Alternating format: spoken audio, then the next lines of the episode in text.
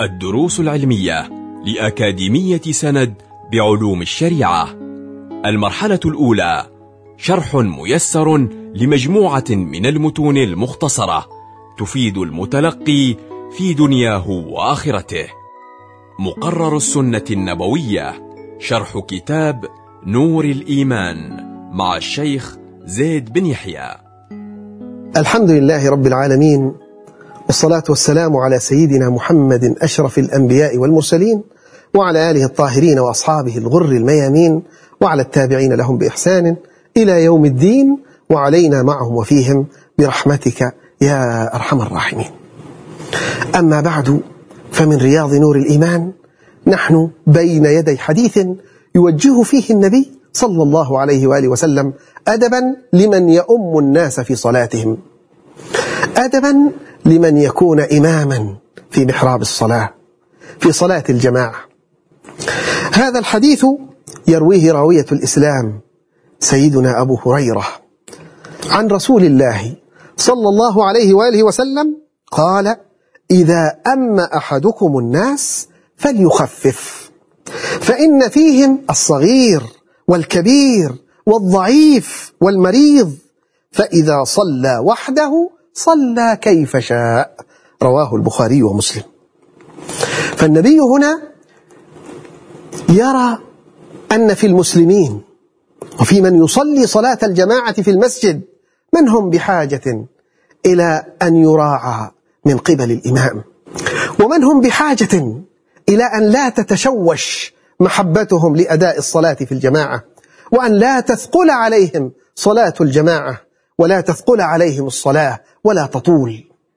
لأجل ذلك كله جاء البيان وجاء التنبيه وجاء الإرشاد من المعلم الأعظم صلوات ربي وسلامه عليه بقوله إذا أما أحدكم الناس أي إذا نصب إماما نصبه الحاكم أو الناس أو أهل المحلة أو تقدم هو بنفسه ليصلي أو صار إماما بغير قصد منه.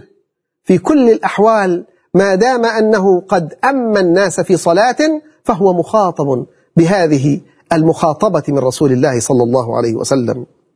إذا أما أحدكم الناس فليخفف صلاته ندبا وقيل وجوبا. وضابط التخفيف أن ينتظر ما يحتمله أضعف القوم مراعيا له. ولذلك عندما رأى سيدنا معاذ قد أطال صلاته في مرة من المرات عنفه وقال أفتان أنت يا معاذ؟ إن فيهم الضعيف وذا الحاجة أو كما قال صلى الله وسلم وبارك عليه. فإن فيهم الصغير أي الطفل صغير السن والكبير أي الكبير في السن والضعيف أي في الخلقة. والمريض أي المريض مرضا يشق معه احتمال التطويل. لا سيما وأصحاب رسول الله كانوا يأتون وفيهم المرض وفيهم ثقل البدن. يؤتى بالرجل يهادى بين الرجلين. والمريض فإذا صلى وحده أي أنت مخاطب بهذا التخفيف وبهذا الأدب ما دمت إماما لغيرك. وأما إن كنت منفردا فلتطول صلاتك كما تحب. فإذا صلى وحده أي منفردا فليصلي كيف شاء. وفي رواية أخرى فليطول ما شاء فلا حرج عليه. وإن خرج الوقت كما يقول الإمام الشافعي لأنه يكتفي بأن يوقع المصلي ركعة كاملة في الوقت. إلا أنه يكره لهذا المنفرد الذي يريد أن يطيل الصلاة أن يطيلها تطويلا قد يؤدي به إلى نحو سهو أو فوات خشوع أو مصلحة من مصالح الصلاة. فالحديث إذن فيه كثير من الفوائد منها الاهتمام بتعليم الأحكام والرفق بالخاص والعام وبالصغير والكبير وبالصحيح والمريض. وفيه الأمر بتخفيف الصلاة بحيث لا يصل التخفيف إلى الإخلال بسننها أو مقاصدها.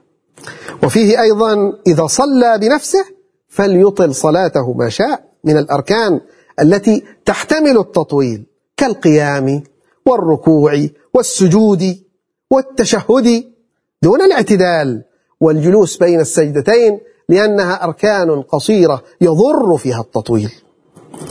ومن الأحكام التي نستفيدها أيضا جواز إطالة الصلاة إذا كان منفردا لقول النبي فإذا صلى وحده صلى كيف شاء من المعلوم أيضا ونحن بصدد هذه المسائل أنه يسن لإمام القوم المحصورين. إذا صلى إماما بجماعة محصورين راضين بالتطويل أن يطول. وله أيضا أن يتتبع سنة النبي صلى الله عليه وآله وسلم فيما ورد من مداومته صلى الله عليه وآله وسلم عليه كقراءة ألف لام ميم السجدة والدهر في صبح الجمعة وقراءة سورة الجمعة والمنافقون في عشاء الجمعة وفي صلاة الجمعة سبح اسم ربك والغاشية.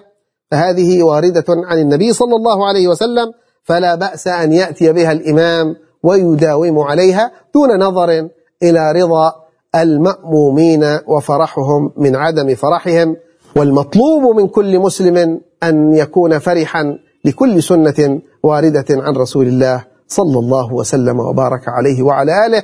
نسأل الله عز وجل أن نتخلق وأن تصل إلينا سنة النبي ورحمته صلى الله عليه وسلم.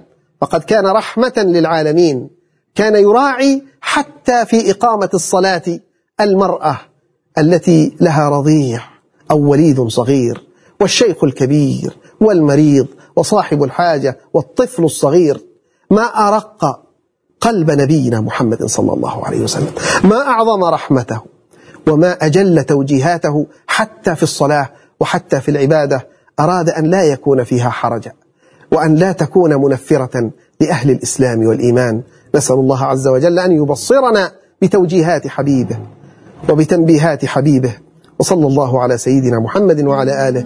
والحمد لله رب العالمين.